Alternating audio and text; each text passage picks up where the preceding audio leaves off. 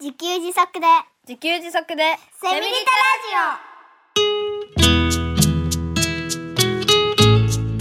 タこの番組はパーマカルチャー研究所の三つくりゆうきが自給自足で幸せなセミリタイヤ生活を送る知恵をお届けします。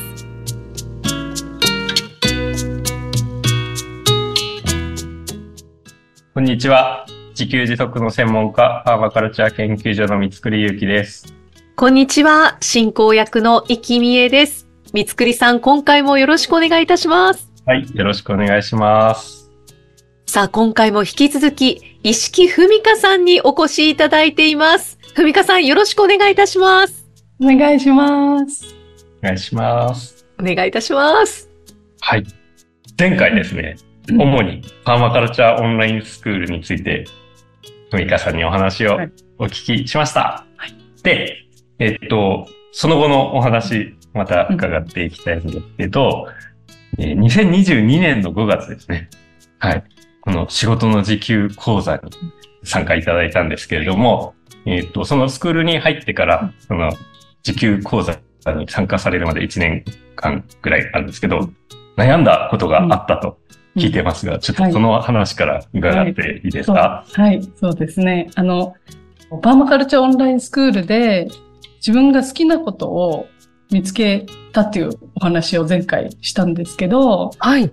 そのなんか才能っていうか、こう見つけたのはいいんですけど、それを仕事にして収入を作り出すっていうんですか、お金を生み出すっていうところがすごく難しくて、うんなんかその感覚がなくて、そもそも私には、あの、ずっと公務員で働いたら自動的にお給料が入ってきてっていう働き方をしてたので、はい。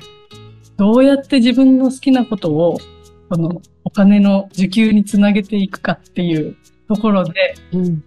悩んでたし、なんか行動にも移せなかった。やり方がわからなくてっていう1年間でした。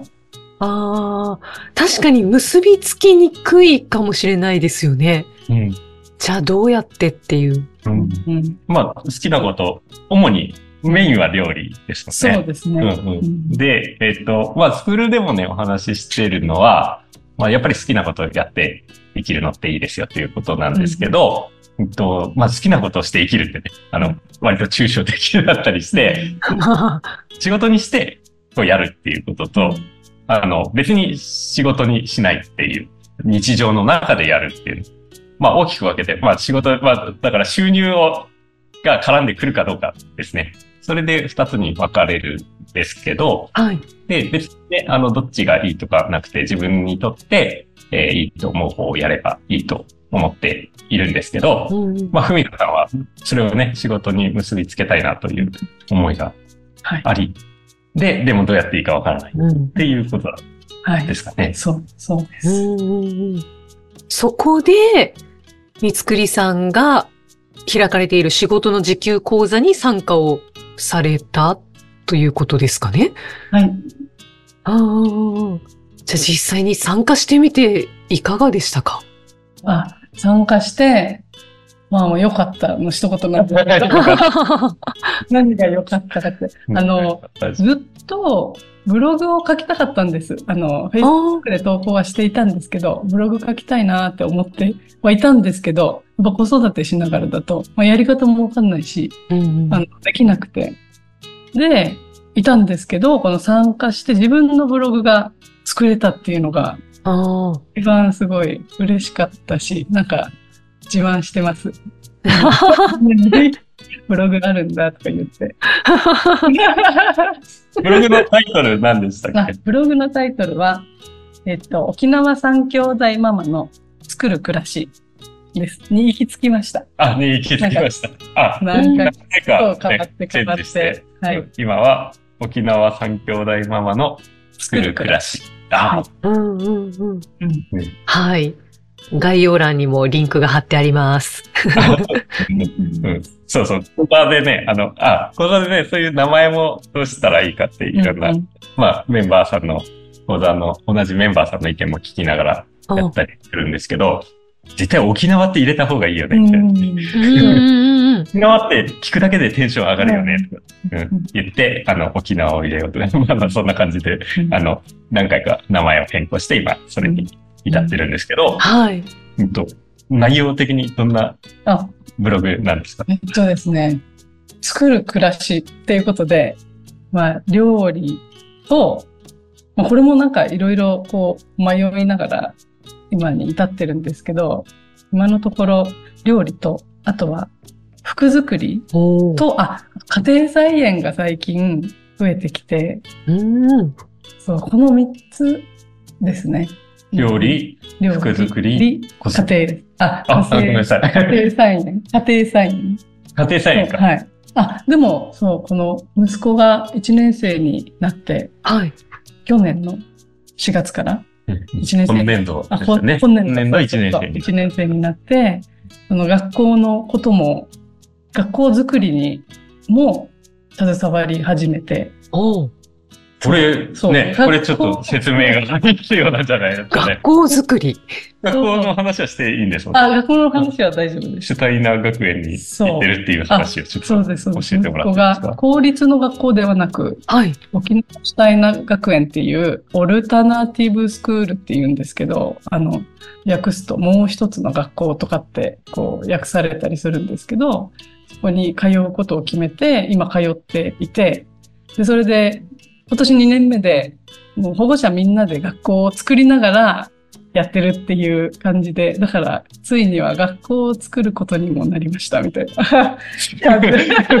その作るというのは実際に建物を作るとかではなく、仕組みを作るということですか？組も作ってるんですけど、教室も作ってます。あの、カーテン作ったりとか、お！ーちょシュタイナー教育ってなんか芸術を通して学ぶみたいなキーワードがあって、教室を1年生はピンクの色で、壁がピンクの色で、ピンクの布で覆われて、なんか綺麗なんですよね。それを、えーちゃんと先生が作ってるんです。あじゃあペンキでこう壁を塗ったりとか？そうそうです、そうです。すごい、本当に作るんですそう、ね。本当に。ええいや、なんかね、なんとなく、こう、シュタイナー学園のね、うん噂をちらほら聞いてたうんんです北海けど。道にもあります。あ、ね、ね、うん北海道にも、うん、あるらしくて。はい。で、保護者も一緒に運営に携わるみたいなうん感じなんです。うん。もうがっつり。ええええすごい主体的ですね。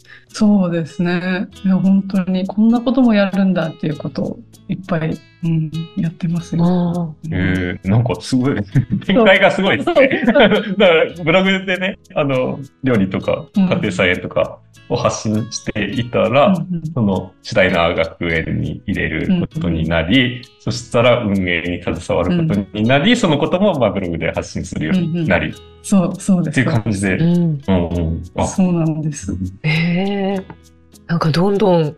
広がってもいますし、なんか導かれてる感じもしますし。うんブログのタイトル通り作る暮らあ、しそうっていう感じになる。教育も作るっていう。言うも同学じゃない。あ、本当に。あ、そうですよね。暮らし自体が遊びで仕事で学びですって。うんうんうんうん。なんか今言ってみてそう思ったんですけど、あ本当にそうですね。本当にそう皆さんますね。そうですうね。ん。本当に本当に。ええね、なんか全部対話してきてますよね。本当に。超嬉しい。うん。で、そのね、まあ仕事の時給講座に参加して、うん。えブログを立ち上げることができたということなんですけど、うん。えっと、ちょっと講座に参加したことで実現できたことがあると聞いたんですけど、はい。えー教えてもらえますか、はえっとですね、ブログを作ったっていうこともその一つなんですけど、その後に料理教室をしたりとか、あとはイベントを主催して開催したりとかして。お金の時給にちょっとですけど、つなげることができました。ついに、ついに、ついに。すごい。ついに、素晴はい。らしい。そうなんです。それは継続されてるんですか？えっとですね、今は、その、学校、息子の学校運営に、が、あの、携わることになって、そこが今大きくなってきていて、あ料理教室とかイベントはできてはいないんですけど、あ。はいはい。うん。ですね。またなんか変わってきました、状況が。ああ、そうなんですね。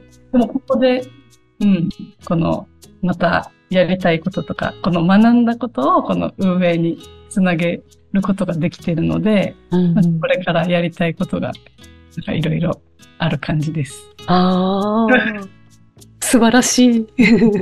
そっか、お金の時給も達成したっていうことですね。はいから、ええんね、あの、悩んでたっていううん話で、どうやって仕事にしていいかっていうところだったんですけど、自分でイベントを主催してお金の時給もできたのが、すごい自信にうん。つながったのかなと、まあ、あの、見てたので、あはい。そんな気が。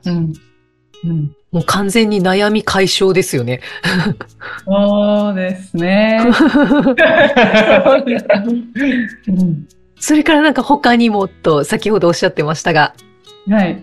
なんかあの、今、その、時給コースで学んだ、この情報発信の仕方とか、価値の伝え方とか、なんかすごい一年間もうひたすら文章を書き続けてきたので、なんか、そんなに考えずに書いてるんですけど、みんながいいねって言ってくれる。おー、すごい。で本当にでなので、そう、それで、この息子の学園、沖縄シュタイナー学園をこう広めるお手伝いっていうか、はい。みんなに伝えていきたいなっていうのがああって、うんうんうん、それを自分の仕事にもつながったらいいなって思いあます。あ、もう仕事にもつなげられたらいいなの範囲に来てるんですね。そのね。学校に携わっていることが。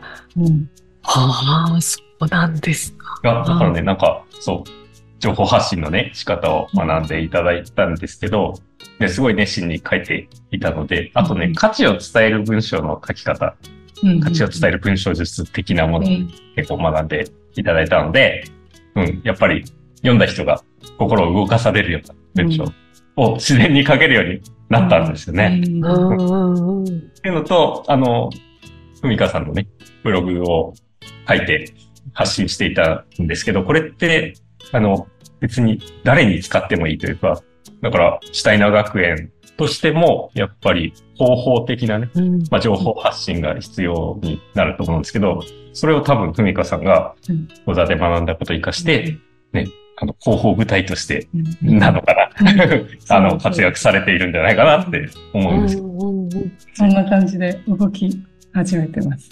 ああ、やっぱりブログって宝物ですね。ああ、もう本当に。なんかお話を聞くと。うんうん。あの、やっぱり、そう、ブログ宝物なんですよ。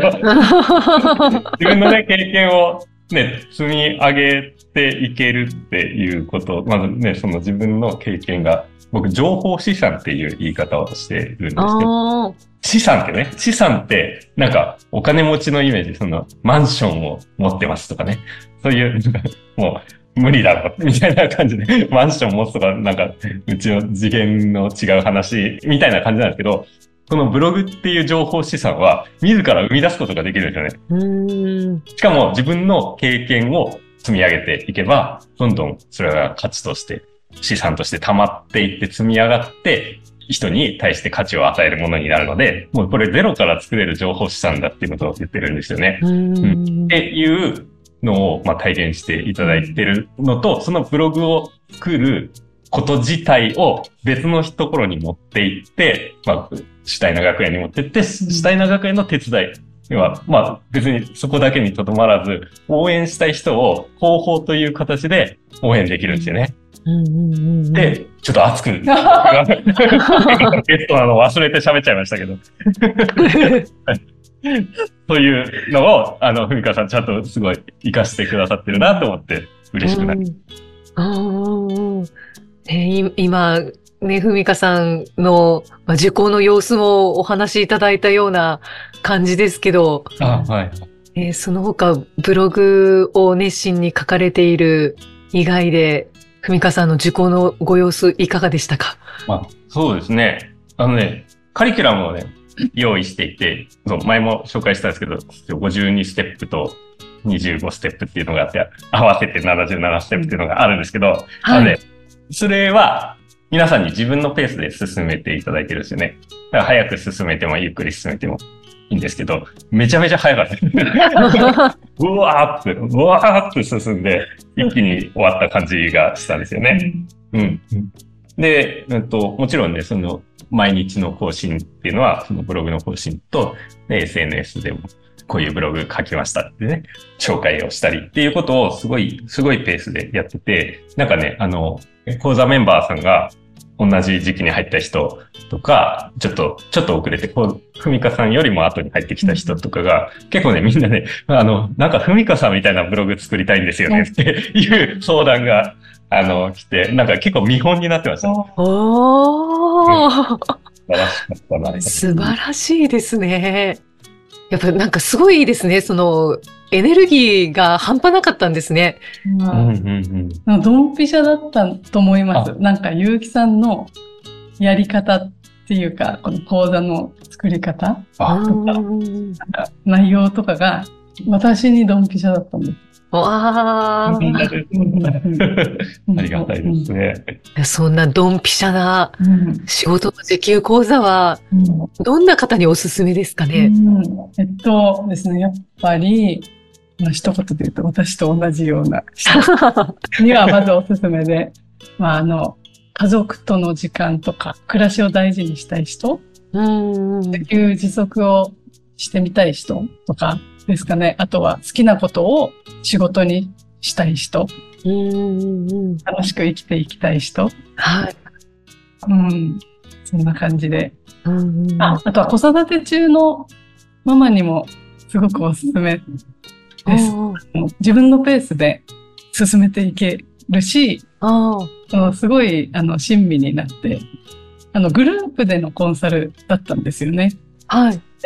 毎週、あの、グループの方と顔を合わせて、その交流しながら質問したりしてうん教えてもらえるんですけど、まあそれがすごい良くて、だからなんか仲間を、うんそういう同じような価値観を持った仲間とつながりたい人あにもおすすめかなと思います。あ、確かにそうですね。わあ、いいこと尽くしだ。めっちゃ宣伝していただいてありがとうございます。ありがとうございます。で、その後、2023年6月に、ふみかさんご協力のもと、パーマカルチャーオンラインスクールの沖縄合宿が開催されたわけなんですけれども、はい。ふみかさんはどんな協力をされたんでしょうか？はい。えっと、私は、その皆さんが泊まる宿泊先のホテルはい。決めてっていうのと、うん。あとはその時に塩作りワークショップっていうのをやったんですよ。はい。はい。だから水取ってきて。あ、それってもうお話しされてる？あ、そうそうそう。あそうですね。第何回でしたっけ？何回かで。52回。あはいはいはい52回で沖縄合宿をしましたというお話を、はい三つくりさんにしていただいてますね。あ、そうそう、私も聞きました。その場所探しああ、場所探し。探しをしました。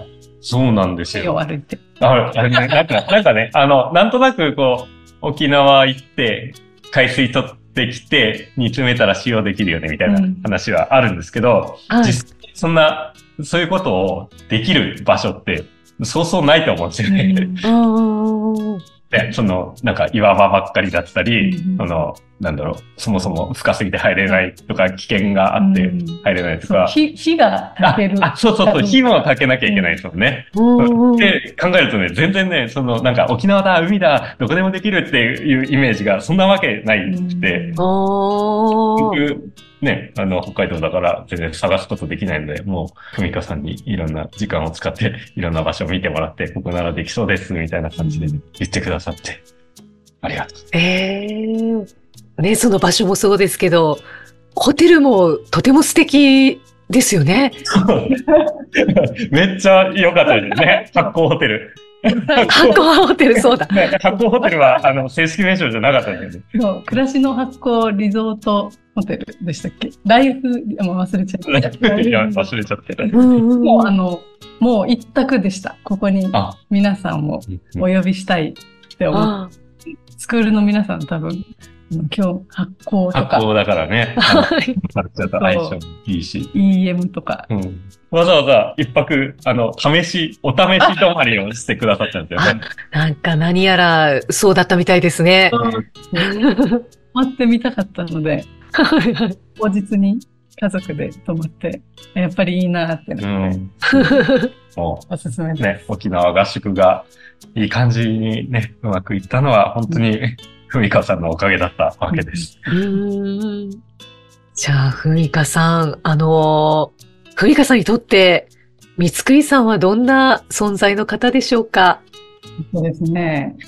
これもいっぱいあるんですけど、おまうず尊敬する人、はい。あとは、この、私の理想の暮らしをされてる人。目標でもあるんですけど。で、あとは、すごいあの、皆さんもお気づきの通り、すごい優しいんですよね。うんうん。で優しくて、こう、なんか何でも受け入れてくれる人。なので、自分を素が出せるっていうか、うんうん。人です。家族も素晴らしくて、素晴らしいっていうか、とても素敵で、理想の家族像っていうか、はい。そんな方です。ああ、ありがとうございます。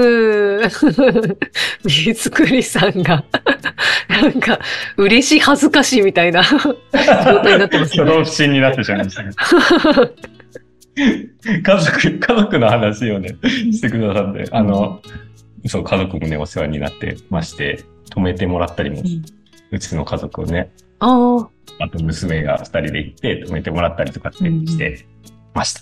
あ、そうなんです。あ家族ぐるみのお付き合いもあるんですね。あ、そうですね。ううんん。そういえばね、初回の北海道合宿にも、ふみかさんご家族で来ていただいて、おー。沖縄合宿には僕ら家族でそうです行って、みたいな感じで、そう。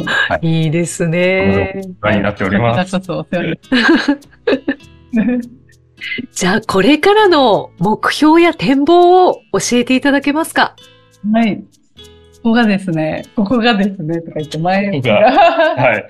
問題なんですけど、あの、このさっきも出たように、この息子の学校がすごい大きく影響していまして、はい。予定してなかったんですけど、この沖縄市大学学園に通うっていうことをはい。予定していて、でもそこを選んだので、今、その、本当は料理教室をしてとか考えてたんですけど、うんそれが学校作りに今変わってるんですよね。はい。はい。で、なんか送迎とかもあって、自分が今、ちょっと前までやろうとしてたことが、今できなくなってはいるんですけど、うんその代わりに学校作りをしているっていう状況で。あで、なんか、だから、自分でもまだ整理ができていない状況ではあるんですけど、はい。さっきあの、ゆうきさんとちょっとだけお話しして、こうパッと思い浮かんだのが、ずっとオーガニック給食を作りたいっていう目標、てか夢がありまして、おー。子供たちがあの安心して安全にこう過ごせるような食の環境を作りたいっていうのがずっとあって、でオーガニック給食を作るっていうのが目標なんですけど。今、息子の学校は毎日お弁当なんです、皆さん。あ、ああ、そうなんですね。給食がそうないので、そこでオーガニック給食を作るっていうのが今目標にいました。わあ。これ実現したらちょっと興奮しますね。ですね。すごい。でも、シュタイナー学園ならなんかいけそうな気も。そうそう、そうなんです。なんか結構食にこの興味のあるというか、食の関心のある方々が、保護者の方が結構多いので、うん。喜んでこう、させてもらえそうな感じ。うん。ああ。ワクワクドキドキですね。そうそうですね。で、あとは、あの、あれです。この、すごい多忙な感じになってきてる中で、何をしたいかなって思った時に、家庭菜園は続けていきたいなって、こう、それはあって、はい。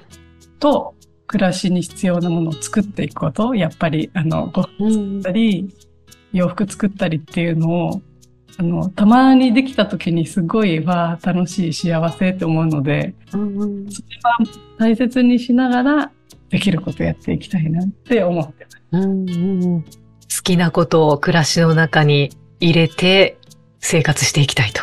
はい。ああ。三つくりさん、ふみかさんのお話をお聞きして、いかがですか？感動ですね。いや、それね、あの、オーガニック給食をやりたいっていうことは、だいぶね、前から言ってたんですよね。多分スクール入った直後ぐらいから、うん。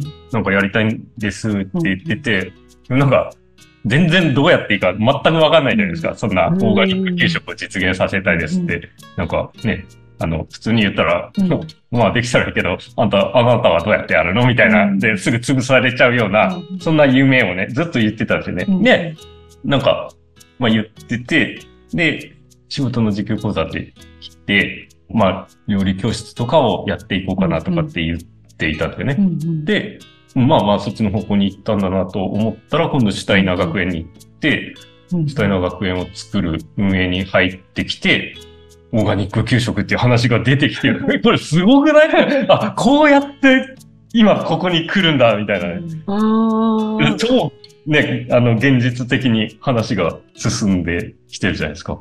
それはシュタイナー学園に出会う前からオーガニック給食というものを作りたいと思ってらっしゃったんですか、うん思っていました。うんあっていて、でもその時は、いかに公立学校で行くかみたいな、変えていくかみたいな、です。あ。うん。なので、なんか、そう、その時に何したかな、この思い持ってる人のお話聞きに行ったりとか、なんかそういう、なんか地道な活動はしてたんですけど、ああ。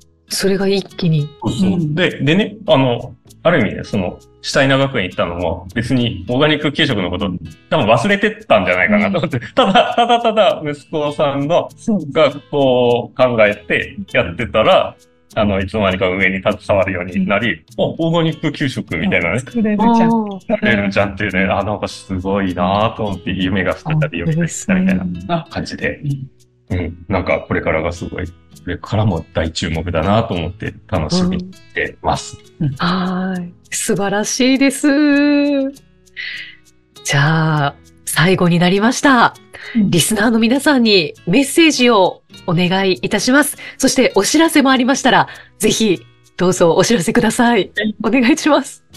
えっとですね、メッセージは、あの、あれですね、直感に従って生きることああ。がやっぱり大事だなって、この今のこのお話をしながらも思ったんですけど、で、あとは大事にしたいことを大切にしながら、この道を選択するときに、そこを守りながら選択していくと、私はこのオーガニック給食を作れるかもしれないっていうところに行き着いたので、うんここがすごい大事なのかなって思って伝えたいなと思いました。ああ、ありがとうございます。であと宣伝があります。あ、ぜひ。で1月15日から実は沖縄シュタイナー学園のクラウドファンディングに挑戦するんです。おで、そのこのシナリオ作りとかも、そう私がご主になってさせてもらっていて、うんまあ、活かし、活かせてるんですけど、で、その、簡単にどういった内容かって言ったら、はい。まあ、その、教室とか、この校舎探しから全部自分たちでやるんです。この土地探し、校舎探し、教室作り、え全部自分たちでやるんですけど、このシュタイナー学校みたいなオルタナティブスクールには、この、公の支援がほとんどなくて、うん制限されていて、だから補助金みたいなものが、を受けてないんですよね。ああ、そうなんですね。そう、そうなんです。運営費は学費と、あと寄付金で今、賄ってるんですけど、はい。なので、この、えっと、次の次年度の2024年4月に新1年生を迎えるために教室があと一つ必要で、うんそれをまた、あの、作ってるんですけど、保護者みんなで。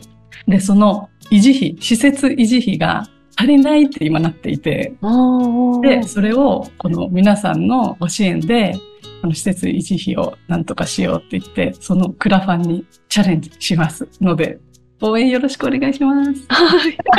もう、もう一度お日にちよろしいですか？1月15日から2はい月29日まで。あ、わかりました。来週から。来週？そうですね。来週からだ。そうですね。クラウドファンディングの情報はブログに載ってますか？あ、載せます。はい。今載せてなかった。載せましょう載せ。ます。はいぜひよろしくお願いいたします。ですので、気になった方は概要欄にブログのリンクが貼ってありますので、そこからアクセスしてください。はい。ありがとうございます。他にはお知らせ大丈夫ですか？はい、もうそれだけで。ぜひお願いします。はい。皆さんよろしくお願いいたします。わでは改めてブログのタイトルなんですけれども、石木文香さんのブログは沖縄三兄弟ママの作る暮らしでございます。エピソードの概要欄にリンクを貼っておりますので、ぜひぜひご覧ください。ということで、2回にわたって石木文香さんにお越しいただきました。文香さん本当にありがとうございました。ありがとうございました。ありました。はそして三つくりさん今回もありがとうございました。い、ありがとうございました。